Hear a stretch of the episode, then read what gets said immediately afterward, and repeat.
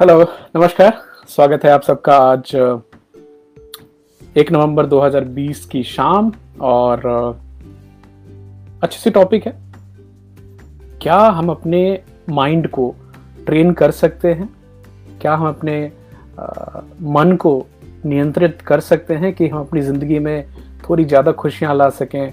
या अपना जो जीवन का पर्पस है जो गोल है उसके क्लोजर जा सकें। तो इसके ऊपर हम बातचीत करेंगे और एक खास इंसान की बातचीत आपके सामने रखना चाहूँगा। उनका नाम है जे शेट्टी।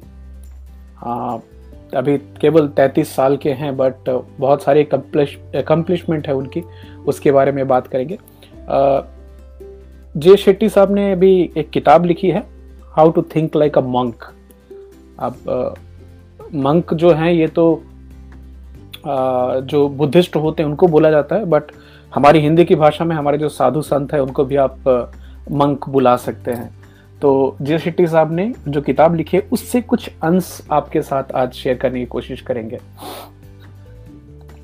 तो जहाँ से शुरुआत होती है कि आप किसी भी स्कूल में देखें या कॉलेज में, स्कूल में देखें तो पीटी की कक्षा होती है। पीटी पीरियड होता है, गेम्स का पीरियड होता है बट माइंड का कोई पीरियड नहीं होता। कोई ऐसी पीरियड नहीं होती कि जिसमें माइंड की ट्रेनिंग हो। कोई माइंड स्कूल भी नहीं होता। यहाँ तक कि आप स्कूल छोड़ दें, आप कॉलेज या यूनिवर्सिटी में जाएँगे तो भी माइंड ट्रेनिंग के ऊपर में कुछ ज़्यादा होता नहीं है। मुझे तो याद नहीं है। अब जो लोग अभी साइकोलॉजी क्लिनिकल पढ़ रहे हैं या फिर दूसरी चीज़ें पढ़ रहे हैं जो ब्रेन के रिलेटेड है, शायद उनकी पढ़ाई में कुछ हो अभी कुछ स्कूल्स में मेडिटेशन के ऊपर में थोड़ा ध्यान दिया जाना चालू हुआ है कि बच्चों को कैसे आ, अपने मन को कंट्रोल में करना सिखाया जा सके। बट जो मोटा मोटा आप देखेंगे कि बहुत ज़्यादा फोकस बाहर की दुनिया पे रहता है पढ़ाई में भी स्कूल में भी कॉलेज में भी बस शर्ते कि हमारी अंदर में जो हमारा इंटरनल स्पेस है यहाँ क्या चल रहा है और हम क्या इसको कुछ कंट्रोल कर सकते हैं क्या? तो जिस तरह से आपको कुछ भी नया सीखना हो, कोई नई शिक्षा या विद्या सीखनी हो तो अगर आपको टेनिस सीखना है तो आपको टेनिस प्लेयर्स के, आप रोजर फेडरर के पास जाएँगे या राफेल नदाल या दोजोविक और सिलेना है। अगर आपको एफ़ वन में ड्राइविंग सीखनी है तो लेविस हैमिल्टन है। क्रिकेट सीखना है इंडिया में तो सचिन तेंदुलकर है, विराट कोहली है। और अगर आपको एक्टिंग सीखनी है तो अमिताभ बच्चन, बहुत अच्छे एग्ज़ाम्पल हैं। उसी तरह से जे शेट्टी साहब का बोलना है कि अगर आपको माइंड के बारे में सीखना है तो फिर आपको जाना चाहिए एक्सपर्ट के पास, और वो एक्सपर्ट कौन है? जो साधु संत हैं, जो मंक्स हैं वो। क्यों? क्योंकि उन्होंने अपनी पूरी ज़िंदगी है, वो इसी दिमाग को नियंत्रित करने में और इसको समझने में लगा दी है। तो ज़रूर उनके पास ऐसी कुछ इंफॉर्मेशन होगी, जो आपके और हमारे लिए काम की हो सकती है। इसके पीछे साइंटिफिक एविडेंस भी है। मंक्स के दिमाग को जब स्कैन किया गया ब्रेन स्कैन तो उनके दिमाग में गामा वेव्स बहुत ही मतलब highest form of gamma waves were seen अब ये जो है, ये गामा वेव्स हैं, ये डायरेक्टली लिंक्ड हैं किसी की खुशहाली से हैप्पीनेस से अटेंशन से फोकस से. तो अगर ये चीज़ें आपको लाइफ में हैप्पीनेस अटेंशन फोकस चाहिए तो आपके दिमाग में गामा वेव्स होनी चाहिए. यहाँ तक कि ब्रेन स्कैन में उन्होंने ये भी देखा गया कि वो किसी एक विषय से दूसरे विषय पे तुरंत फ्लिप हो सकते हैं, तुरंत स्विच कर सकते हैं, जो कि नॉर्मली पॉसिबल नहीं होता है। अभी मेरा भी ये ख्याल है और आप लोगों का भी ख्याल होगा कि वो तो ठीक है मंक्स हैं तो वो कर सकते हैं बट हम साधारण लोग हैं नौकरी पेशा लोग हैं फैमिली वाले लोग हैं, हमारे पास कहाँ से इतना समय है कि हम मंक वंक बने या कुछ कर पाए? तो ये जो दिमाग के पीछे लगना है और दिमाग से रिलेटेड सोचना अपने जीवन के उद्देश्य के बारे में सोचना मेरे हिसाब से ये आ, समय की बात होती है। आप हो सकता है आप लाइब्रेरी में बैठे हो आपके आजू बाजू बहुत सारे शिक्षक हो लेकिन जब तक आपका समय नहीं आया तब तक शायद आपको घंटी कभी बजती नहीं है। आ, लेकिन एक और चीज़ है। अगर कभी भी एक एक रत्ती भर क्यूरियोसिटी आई एक इच्छा जगी तो आपको फिर आपका जो शिक्षक है, वो पढ़ाने वाला, समझाने वाला, आपके सामने आ जाएगा और आपको वो आइडिया कुछ ना कुछ नए देके जाएँगे। तो रिमेंबर दैट अगर आप ये देख रहे हैं और या आप सुन रहे हैं तो शायद आपका भी कुछ नया सीखने और समझने का समय आ गया है। अदरवाइज़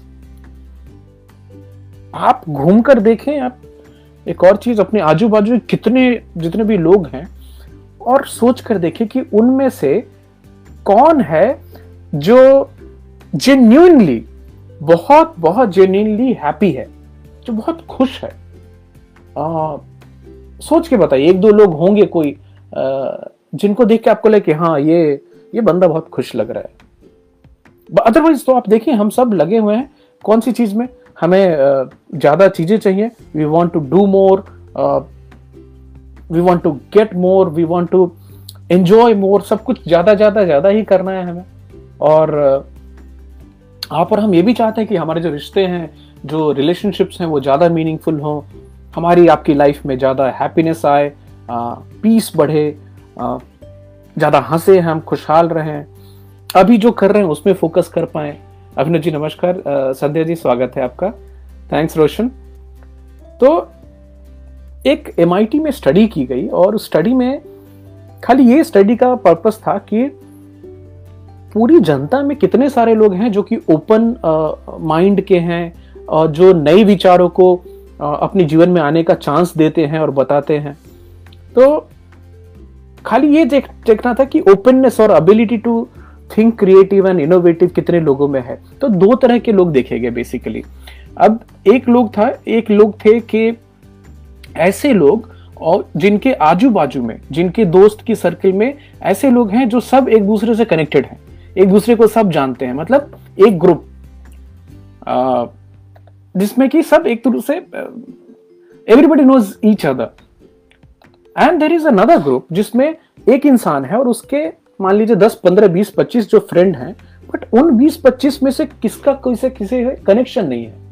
मतलब सब अलग अलग क्षेत्र के अलग अलग सोशो इकोनॉमिक स्टेटस के और काम करने वाले लोग हैं। किस ग्रुप में या किस इंसान में आपको ज़्यादा क्रिएटिविटी इनोवेटिवनेस या फिर इंपैक्टफुलनेस जो काम कर रहे हैं देखने को मिलेगी? वो इंसान जो ऐसे लोगों से घिरा है जो कि सेम एक ही सर्कल के हैं, उनमें क्रिएटिविटी इनोवेटिवनेस और इंपैक्टफुलनेस कम होती है, बशर्ते वो इंसान जो कि एक अलग अलग तरह के लोगों से इंटरेक्शन करता है अलग अलग विचारधारा के लोगों से जिनकी बातचीत होती है। तो एम के जो साइंटिस्ट हैं, वो पहले वाले ग्रुप को बोलते हैं इसको इको चेम्बर अब इको चेम्बर में सब कुछ एक जैसा ही है। आप एक जैसे सोचने वाले हैं, एक विचारधारा के लोग हैं, एक जैसा सब कुछ मानते हैं तो उसमें बहुत ज़्यादा इनोवेशन की और नए आइडियाज़ के आने की शायद जगह ही नहीं बचती। कि कुछ नया आ पाए उसमें। हालाँकि जो दूसरा ग्रुप है, वो ज़्यादा इनोवेटिव होता है क्रिएटिव होता है, उनकी लाइफ ज़्यादा मीनिंगफुल है, ज़्यादा इम्पैक्ट कर पाते हैं। तो इन सब के पीछे एक फैक्टर जो है, जो आजकल बड़े कॉपोरेट्स में भी इसको बहुत तवज्जो दी जाती है, वो है क्यूरियोसिटी कि किसी भी चीज़ में आप जो कर रहे हैं, उसमें थोड़ी क्यूरियोसिटी बढ़नी चाहिए, कुछ मतलब सवाल पूछना। ये ऐसा है तो ऐसा क्यों है? और क्या हम इसको कुछ कर सकते हैं जिससे कि एक नया पर्सपेक्टिव निकल के एक नई डायमेंशन निकल के किसी चीज़ में। आ, थोड़ा इसोटेरिक हो रहा है।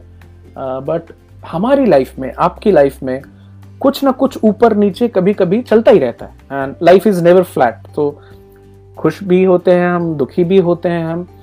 और ये जो सर्कल चलती रहती है तो जे शेट्टी साहब ने इस सर्कल में एक बहुत पहले के समय में एक चीज़ उन्होंने समझा, खाली 21 साल 21 भी नहीं 18 19 साल की उम्र थी जय शेट्टी साहब की। और ये नरेट करते हैं कि 18-19 साल की उम्र में भी उनकी दोस्ती अपने से ज़्यादा उम्र वाले लोगों से थी। और ऐसे लोग जिनके पास अच्छी नौकरी है अच्छा घर है, अच्छी कार है, जिनके पार्टनर्स परफेक्ट हैं, लेकिन वो जब भी ओपनली ऑनेस्टली इनसे बात करते थे तो बोलते थे, खुश नहीं हूँ मैं। मतलब ये सब नौकरी है फैमिली है, सब कुछ है बट खुशहाली नहीं है हैप्पीनेस नहीं है।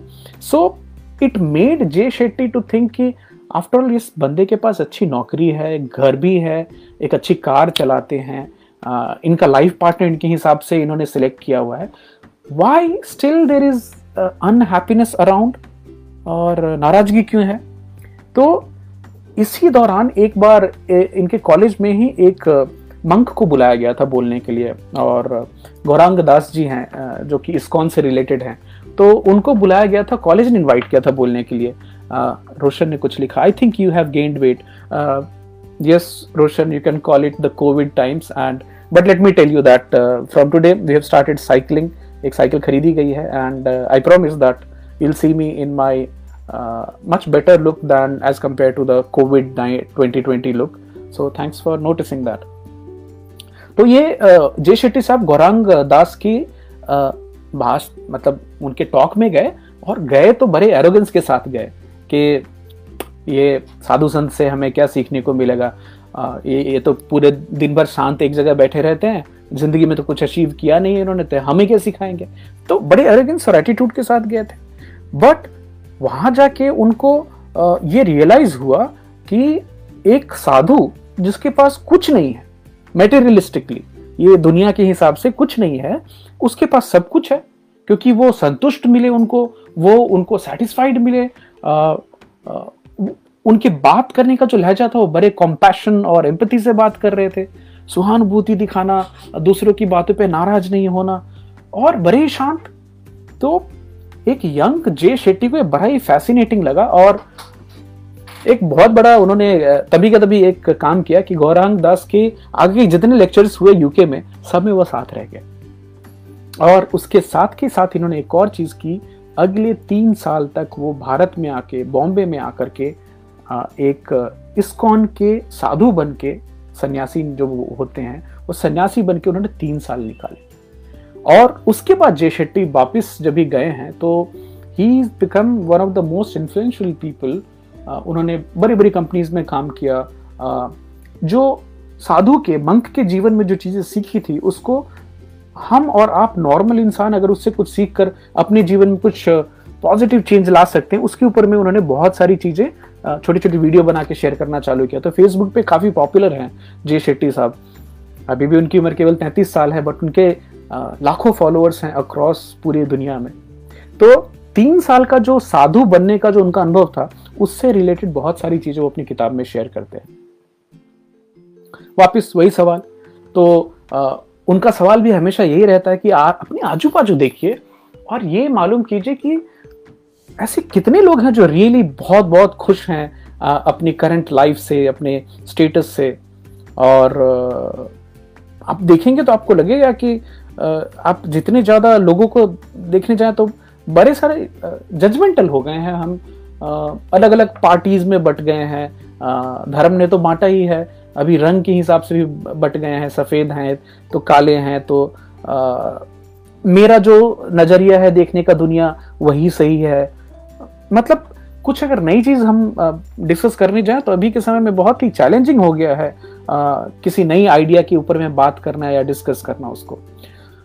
यहाँ पे मैं टॉम बिल्यू जी का नाम लेना चाहूँगा।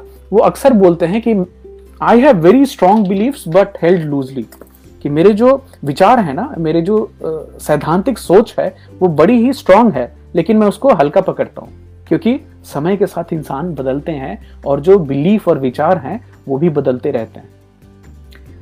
जय शेट्टी साहब जी आते हैं एक बड़ी मुख्य बात पे अपनी किताब में, और इससे उनकी किताब की शुरुआत होती है, जिसमें वो बोलते हैं कि सारी चीज़ों की जो प्रॉब्लम की शुरुआत है, वो है आपकी पहचान आइडेंटिटी और ये जो है, एक साधु जो है, किसी भी चीज़ को उसके जड़ तक जाके सोचते हैं रूट कॉज तक जाते हैं। हाय अंचल स्वागत है आपका। मैं बहुत खुश हूँ कि आप मधुबनी से भी ज्वाइन कर पाए। तो जो मंक माइंडसेट है उसमें कि किसी भी चीज़ में, किसी भी परेशानी के पीछे, जीवन में जो हमें और आपको जो परेशानी होती है, उसके पीछे कारण क्या है? हमारे सारे परेशानियों के जड़ के पीछे में आपको आपकी पहचान नज़र आएगी। आप खुद को किस तरह से पहचानते हैं? और इसमें जय शेट्टी साहब एक चार्ल्स हॉटन कुली नाम के एक राइटर हैं, जिन्होंने 1800 से 1900 के बीच में थे। उन्होंने एक स्टेटमेंट लिखी कि the challenge today is I am not what I think I am I am not what you think I am I am what I think you think I am आप इसको थोड़ा सिंप्लीफाई करता हूँ। आज के समय में दुविधा ये है आज के समय नहीं, अठारह सौ में बोला था, आज भी वही दुविधा है। मैं वो नहीं हूँ जो मैं सोचता हूँ मैं हूँ। मैं वो नहीं हूँ जो आप सोचते हैं मैं हूँ बल्कि मैं मैं जो सोचता हूँ और जो मैं फील करता हूँ आप कैसा फील करते हैं मुझे। फॉर एग्ज़ाम्पल इसको थोड़ा सिंप्लीफाई करते हैं। अगर आ, मतलब मेरी जो खुद के बारे में जो पहचान है मेरी जो आइडेंटिटी है वो कैसे बिल्ड हुई है कि अगर सामने वाले ने बोला अमित, तुम स्मार्ट हो। तो मैंने खुद को बोला अच्छा मैं स्मार्ट हूँ। तो सामने वाले की सोच और परसेप्शन ने मेरी खुद की आइडेंटिटी को बिल्ड करने में मदद की है। अभी दूसरों की जी मतलब हमारी जो अंदर की जो फीलिंग है, वो दूसरे के विचार और उन्होंने किस तरह से उसको आपके सामने रखा, इससे हमारी आइडेंटिटी बनी है। तो आप प्रॉब्लम इसमें यह है कि अब हम ज़िंदगी में बहुत सारी चीज़ें परस्यू करने लग जाते हैं, खोजने लग जाते हैं, उसके पीछे भागने लग जाते हैं। शायद ये भी पता नहीं रहता कि हमारी खुद की चाहत है कि ये दूसरे लोगों ने उस चाहत को ज़्यादा इंपॉर्टेंस दी है। जैसे इतनी बड़ी कार होनी चाहिए, इतना बड़ा घर होना चाहिए। और आप देख लें, आप चाहे बड़े से बड़े घर में, बहुत बड़े घर में रहने वाले लोग भी, क्या वो उस घर को खरीद कर एक महीना रहने के बाद वो खुशी मेंटेन रहती है क्या? नहीं, नीचे आती है।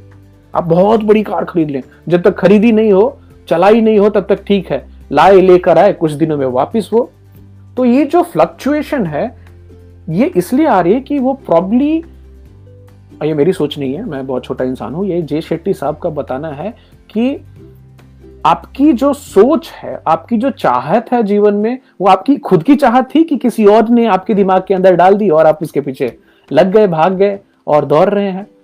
एक गैरी वेंचुक का एक एग्ज़ाम्पल देते हैं। वो गैरी गैरी साहब ने एक बोला कि एक बंदे से काफ़ी अच्छे खासे इंसान थे उनसे पूछा कि आप जो बी कार चलाते हो ये आप बीएमडब्ल्यू कार के ओनर इसलिए बने ये नहीं कि, कि आपको आ, ये कार बहुत पसंद है बल्कि कि मैं इस कार में बैठूँगा तो बाहर से लोग मुझको देखकर क्या सोचेंगे? उनको क्या मतलब फीलिंग होगी? तो जो जिन्होंने बीएमडब्ल्यू के जो मालिक थे वो एकदम अग्री हो गया अच्छा इसमें किसी की निंदा नहीं है। आ, सारे इंसान अच्छे होते हैं सब कोई अच्छा करना चाहते हैं। तो अगर आपको बीएमडब्ल्यू चलाने का शौक है बिल्कुल बेहिचक चलाइए। मेरा कोई जजमेंट नहीं है। मैं खाली एक एग्ज़ाम्पल शेयर कर रहा हूँ। तो वो जो बीएमडब्ल्यू वाले थे उन्होंने अग्री किया कि हाँ मैंने बीएमडब्ल्यू कार इसलिए खरीदी कि इससे मेरी क्लास का पता चलता है मेरी पावर का पोजिशन का सोसाइटी में पता चलता है। तो गहरी साहब का बोलना है कि हम जो भी चीज़ें ऐसी करते हैं एस्पिरेशनल चीज़ें, इसमें ज़्यादातर हमारी खुद की चाहत ना होकर के दूसरों से वैलिडेशन मिलने की इच्छा लेकर हम करते हैं कि मैं ऐसे कपड़े पहनूँगा तो सामने वाले देखकर मुझे ऐसे रिस्पॉन्ड करेंगे। ये नहीं कि मुझे ये पसंद है इसलिए मैं पहन रहा हूँ। नहीं, सामने के लोग कैसे रिस्पॉन्ड करते हैं उसके हिसाब से हमारी बहुत सारी बिहेवियर और आइडेंटिटी चेंज होती है। अब इसका एक क्रूड एग्ज़ाम्पल आपको बताना चाहूँगा कि एक सोच ही है कि खुद की फैमिली के लोग अपने घर की बेटी की हत्या करते हैं, मार देते हैं उसको। क्यों? क्योंकि उनकी आइडेंटिटी ये है कि ये इसी जात की रहेगी, इसी जाति में शादी होगी, हमारी जाति से बाहर गई तो उसका मर जाना अच्छा है। ये भी एक पहचान है। और ये शायद एज अ बाप जब भी वो बाद में उनको मारने के बाद भी ये तकलीफ़ हो सकती है कि मैंने क्या जधन्य काम कर दिया, बहुत गलत काम कर दिया। लेकिन वो आइडेंटिटी इतनी स्ट्रांग है वो जाति की कि तभी वो गुस्से में वो कर भी सकते हैं। तो सोसाइटी से वैलिडेशन सोसाइटी क्या बोलेगी मुझे बहुत बहुत इंपॉर्टेंट हो गया हमारे आपके लिए। तो हमारा आपका चैलेंज ये है कि हम कैसे मालूम करें कि हम एक्चुअली मैं कौन हूँ और मैं जो कर रहा हूँ, अपनी चाहत से कर रहा हूँ कि किसी और के प्रेशर की वजह से कर रहा हूँ। और ये मैं बड़े ह्यूमिलिटी के साथ आप सबको बोल रहा हूँ आप भले 20 साल के हों 30 के हों 40 के हों या 50 के हों या 60 के हों, ये सवाल लाजिमी है। और ये बड़ी ह्यूमिलिटी के साथ ये कहना चाहूँगा कि ये मैं ये किसी तरह से ये कहने की कोशिश नहीं कर रहा हूँ कि नहीं आप आप आपने अपनी ज़िंदगी बर्बाद कर लिया आप तक अभी तक बकवास कर रहे हैं। नहीं ऐसी कोई बात नहीं है।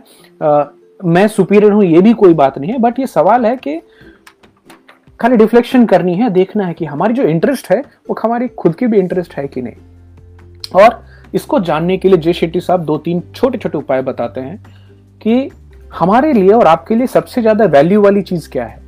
किन चीज़ों को हम जीवन में सबसे ज़्यादा महत्व देते हैं? इसके ऊपर में आ, सोचने के लिए बोलते हैं। उसमें दो चीज़ें करने को बोलते हैं। सबसे पहले आप अपने एक दो महीने का तीन महीने का बैंक स्टेटमेंट उठाएँ और उस बैंक उस बैंक स्टेटमेंट के हिसाब से आप ये देखें कि आपका जो मैक्सिमम खर्चा है वो किस चीज़ पे हो रहा है? एक महीने नहीं, दो महीने नहीं, तीन महीने में टॉप का जो पहला, दूसरा, तीसरा खर्चा है वो किस चीज़ के ऊपर हो रहा है? शायद आपको एक इंडिकेशन मिल जाए कि आप अपने जीवन में किस चीज़ को सबसे ज़्यादा महत्व देते हैं। दूसरा, इसको ऑडिट बोलते हैं, ये आपका 24 घंटे में से कितना घंटा किस चीज़ में स्पेंड होता है?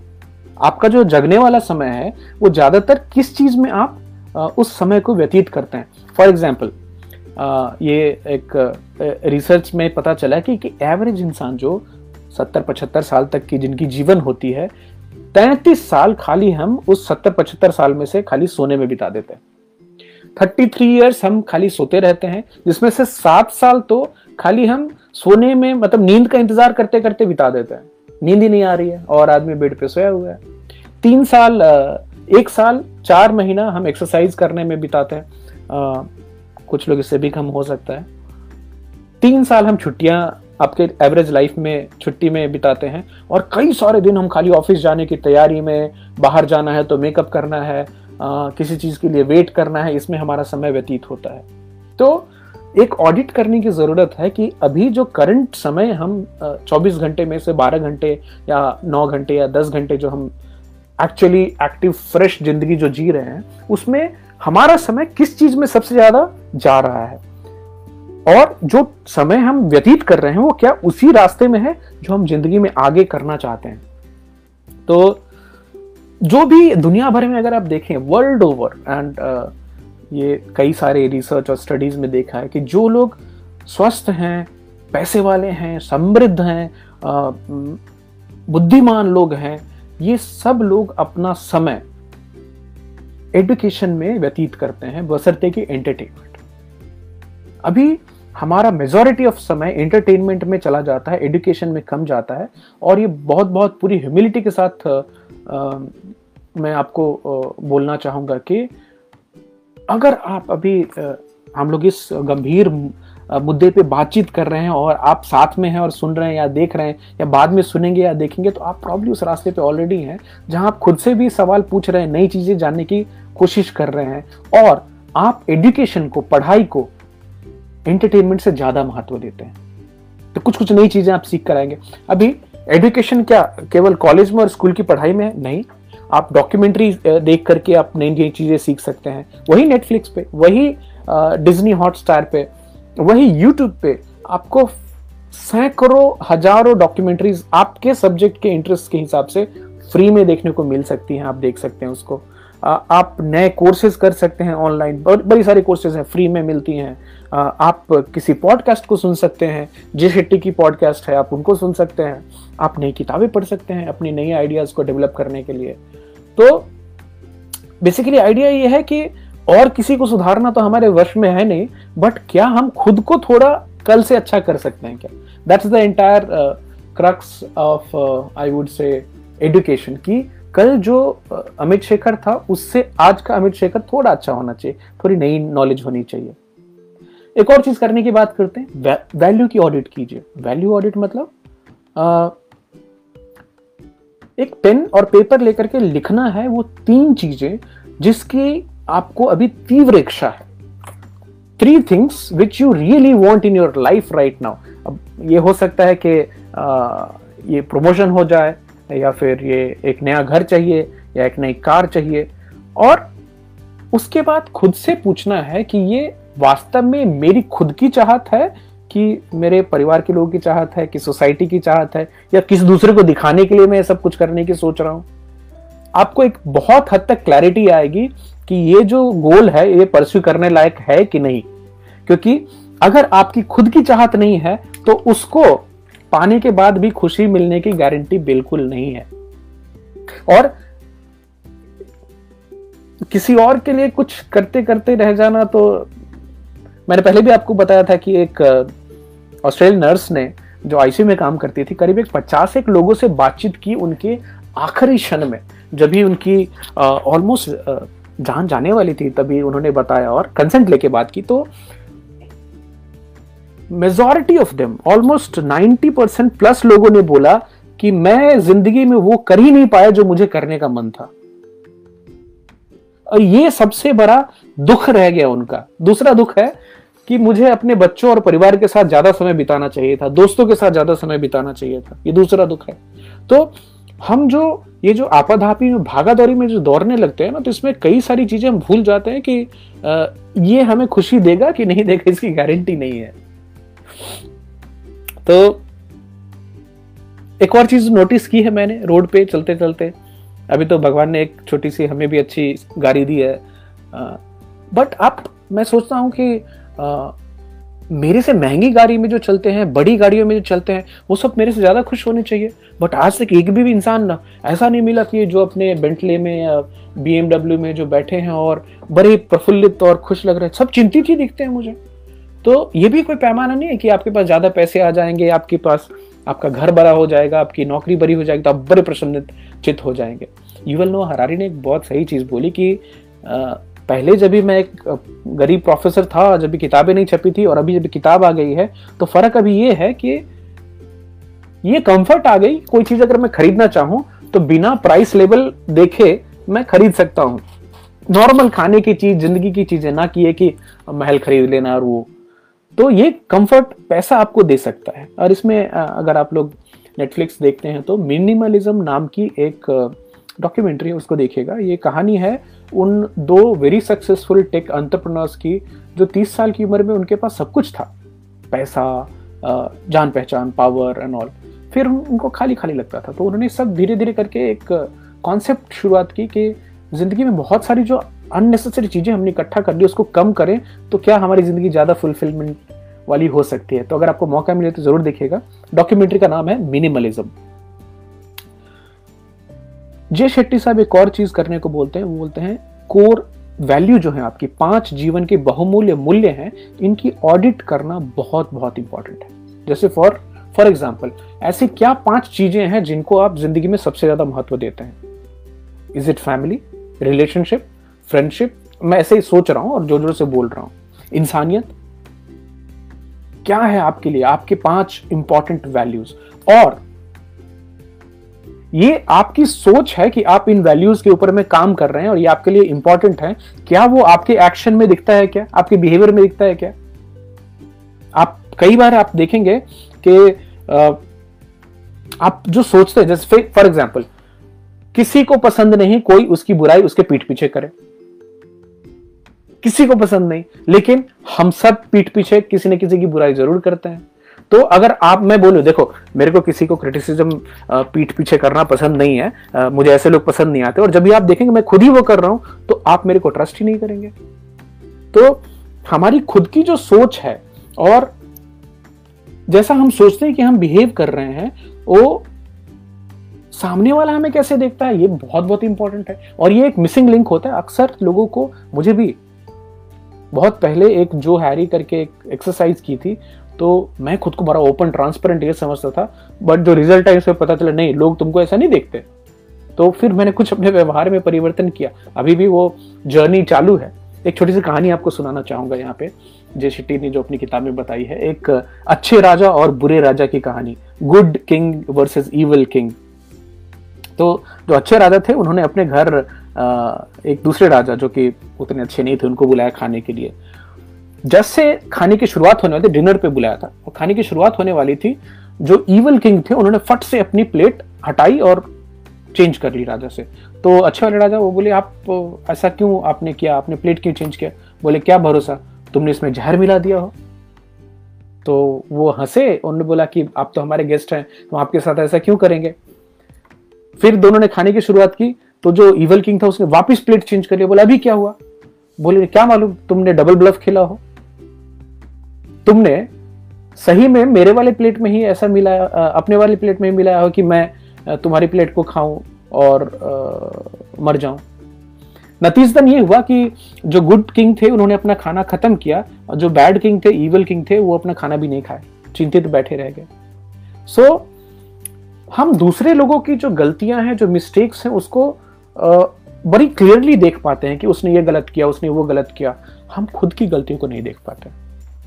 जो मिस्टेक्स हम खुद से कर जाते हैं, या जो हमारी आदत में शामिल है, वो दिन रात हम किए जा रहे हैं, वो हमें नज़र नहीं आते। हाँ कोई आँख खोलने वाला, दिखाने वाला क्लोज फ्रेंड या फैमिली का बंदा आके आपको अगर बोल जाए कि तुम ऐसे हो, ऐसे कर रहे हो, आपको आश्चर्य लगेगा, लेकिन बाद में थोड़ी ये भी अंदाज़ा होगा कि हाँ वो सही बोल रहे हैं। तो जे शेट्टी साहब बोलते कि वैल्यू ऑडिट करते रहना इंपॉर्टेंट है। कि आपके जीवन के सबसे चार पाँच जो महत्वपूर्ण मूल्य हैं, जिनको लेकर आप बोलते हैं, मेरी ज़िंदगी इसी के ऊपर में डिपेंडेंट है, आप उसको कितने अच्छी तरह से पालन करते हैं? ज़्यादा नहीं, महीने में एक बार, घंटे, दो घंटे बैठ के सोचना है कि जिन चीज़ों को मैं अपने दिल के बहुत करीब मानता हूँ, उन चीज़ों पर मैं किस तरह से काम कर रहा हूँ। और ये एग्ज़ाम्पल इसी तरह से देते हैं कि देखिए, चाहे आपके विचार और जो आपके वैल्यूज़ हैं, चाहे कितने भी पवित्र हों, समय चलते चलते उसके ऊपर में धूल जमती है, आप दूसरे ख्यालों में, दूसरी चीज़ों में आके आप जो कोर वैल्यू है, उससे दूर जा सकते हैं। तो वैल्यू ऑडिट करना इंपॉर्टेंट है। ये इस तरह बताते हैं कि मान लीजिए आपने अपना बगीचा बनाया गार्डन बनाया तो समय समय पर आपको गार्डन की सफ़ाई करनी पड़ेगी। नहीं तो उसमें बहुत सारा घास, जंगल, पतवार जो है, वो जमा हो जाता है।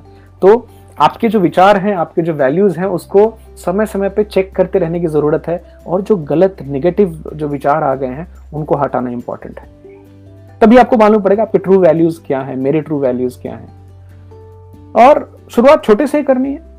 मतलब मैं तो छोटा छोटा एक बोलता हूँ कि अगर हम खाली बोला मैं किसी और की क्रिटिसिज्म नहीं करूँगा, किसी और के ऊपर ज़्यादा जजमेंटल नहीं होगा एक अच्छी शुरुआत है।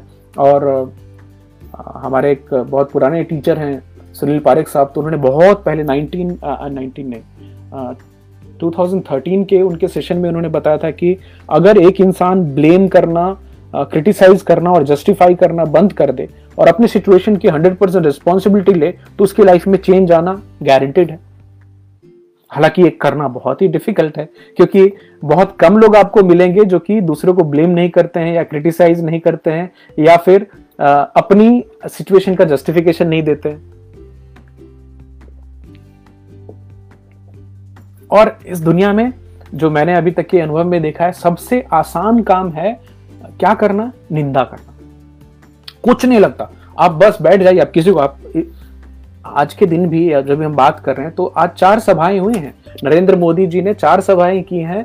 साढ़े आठ बजे सभा हुई और शाम तक, और अलग अलग दूरी पर हुई है। लेकिन कितना भी हार्ड वर्क कर लें, सबसे ज़्यादा गाली इंडिया में उनको ही पड़नी है, क्योंकि हमारा फेवरेट पास टाइम है किसी भी ऐसे इंसान को जो कुछ बहुत सारी एक्टिविटी कर रहा है, उसको निंदा करना। मान लीजिए एक और चीज़ बोली गई क्रिटिसिज्म उनकी होती है जो आपसे आगे हैं। आप उनकी क्रिटिसिज्म करते हुए ज़्यादा पाएँगे खुद को। जो आपके पीछे हैं आप उन पर बॉदर नहीं करेंगे, बोले, ठीक है, वो तो क्या है वो। ये इंसानी फितरत है, ये हमारी सोच है। टफ है, कोशिश करते रहें कि हमारे तो गाँव में एक दो ऐसे इंसान भी हैं, नानी के यहाँ भी हैं और मेरे गाँव में भी हैं। जो किसी भी अच्छे से अच्छे सिचुएशन में भी आपको गलती निकाल कर दिखा सकते हैं। एकदम पारंगत है उनको आ, मतलब सर्टिफाइड डिग्री होल्डर्स हैं कि वो गलतियाँ निकाल सकते हैं और उनको उसमें मज़ा आता है। तो बट उनकी वो सोच है उनकी वो ज़िंदगी है। आ, इससे कितना सेटिस्फैक्शन मिलता है पता नहीं वही बता सकते हैं।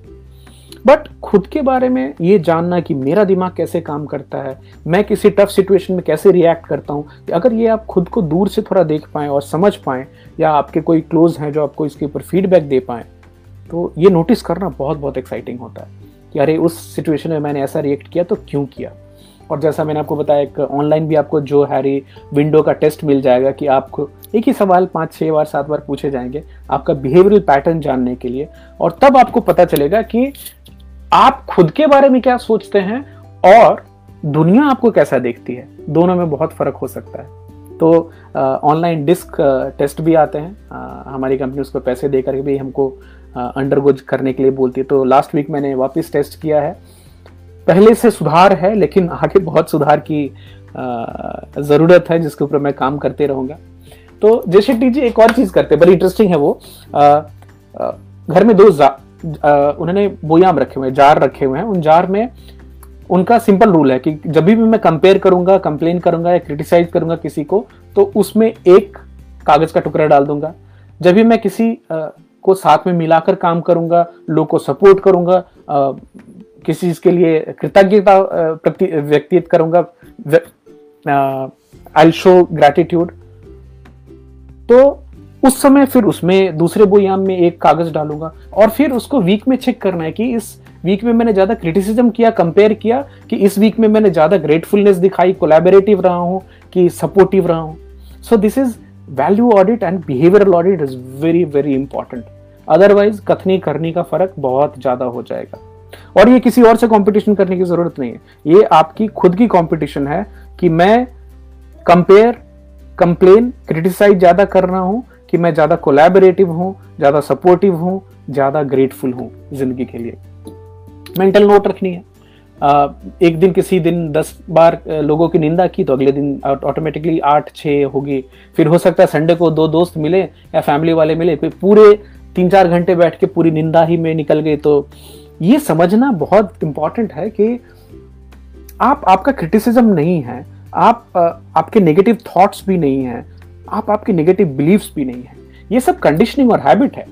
अभी आप मोटा मोटा देखिए कि चार लोग, पाँच लोग जब मिलेंगे तो अक्सर निंदा की ही बातें होती है। उसमें कोई अगर आदमी उनको दूसरा नज़रिया दिखाना चाहे, बोले, भाई, जाओ, तुम छायावादी हो सारे। खाली हमेशा पॉजिटिविटी पॉजिटिविटी करते रहे तो दुनिया ऐसी है नहीं। तो दुनिया तो वैसी है जैसी आप देखना चाहते हैं। एक नेगेटिव से नेगेटिव सिचुएशन में भी एक पॉजिटिव इंसान को कुछ पॉजिटिविटी दिख जाती है। तो ये जो आपकी ब्रेन है आपका जो माइंड है वो आपका गार्डन है उसमें किस तरह के पौधे उग रहे हैं उसके ऊपर में आपका कंट्रोल होना ज़रूरी है। तो आ, महीने में एक दो बार एक दो घंटे बैठकर बहुत डिस्टिंक्टली सोचना कि व्हाट आर माय वैल्यूज़ मैं कैसे इसमें सुधार कर सकता हूँ और क्या चीज़ें मैं वैल्यू के अगेंस्ट कर रहा हूँ ये चेक करना बहुत बहुत इंपॉर्टेंट है। फिर एक और चीज़ है कि खुद को अपने तकलीफ़ स्ट्रेस से आइडेंटिफाई नहीं करना। ये स्टेटमेंट देना कि मैं अनहेल्दी हूँ मैं अन, मैं स्ट्रेसफुल आदमी हूँ या फिर मैं नेगेटिव आदमी हूँ। नहीं ये आप एक नेगेटिव टाइम स्पेस से गुजर रहे हैं। आप अनहेल्दी नहीं है आपके हैबिट्स अनहेल्दी हैं। अगर आप उन्हीं अनहेल्दी हैबिट्स को हेल्दी करें तो आपके हेल्थ में इमीडिएट परिवर्तन सुधार आए। तो बहुत सारे लोगों ने बोला you are what your habits are आपके जो आदत हैं आप वही हैं मोटे मोटा लॉन्ग टर्म में अगर देखा जाए तो। और इसमें thoughts and words are very very important आप आपके दिमाग में क्या विचार चलते हैं? आपके मुँह से uh, क्या निकल के आता है? एक ही काम अगर तीन लोग कर रहे हो और अगर आप उनसे पूछने जाओ क्या काम कर रहे हैं आपको तीन अलग अलग जवाब दे सकते हैं। फॉर एग्ज़ाम्पल एक बहुत पुरानी अपने हिंदू धर्मशास्त्र में ही एक कहानी है कि एक साधु जा रहे थे रोड पे जा रहे थे और उन्होंने देखा कि कुछ मजदूर जो हैं वो आ, काम कर रहे हैं पत्थर तोड़ रहे हैं। तो उन्होंने पहले से पूछा कि भैया आप क्या कर रहे हो? तो बोला दिखता नहीं है पत्थर तोड़ रहा हूँ। तो उन्होंने बोला अच्छा अच्छा बहुत बढ़िया है पत्थर तोड़ रहे हैं आप। दूसरे के पास आगे बढ़े उन्होंने बोला सुनिए आप क्या कर रहे हैं? तो उसने थोड़ा गर्दन टेढ़ी की और बोला आ, मैं एक मंदिर बना रहा हूँ। तो बोले बहुत बढ़िया आप तो मंदिर बना रहे हैं अच्छी बात है। आगे बढ़े तो उन्होंने एक तीसरे मजदूर को देखा, वो भी वही काम कर रहे थे। उनसे पूछा भाई जी आप क्या कर रहे हैं? तो उन्हें बोला, अरे, नमस्कार महाराज, मैं ना दुनिया का सबसे सुंदर मंदिर बना रहा हूँ। काम एक ही है।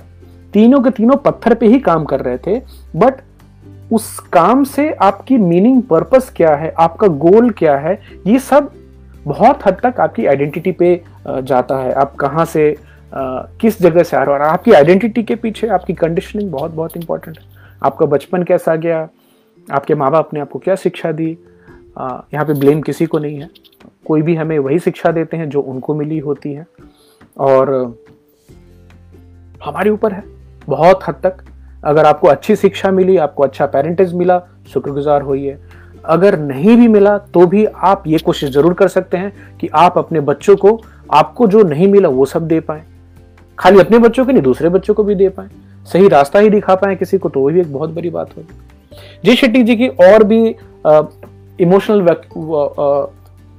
डिक्शनरी जो अलग अलग चीज़ें हैं और कुछ टिप्स हैं, वो आगे हम और शेयर करेंगे अगले वीक में कि अगर हमें हमारे जीवन में अपना सही उद्देश्य और शांति चाहिए तो खुद के विचारों को कैसे नियंत्रित किया जा सकता है और हमारे दिमाग को, हमारे मन को हम कैसे ट्रेन कर सकते हैं। इसकी अगले एपिसोड में कुछ और भी इंटरेस्टिंग चीज़ों के साथ आपको मिलेंगे।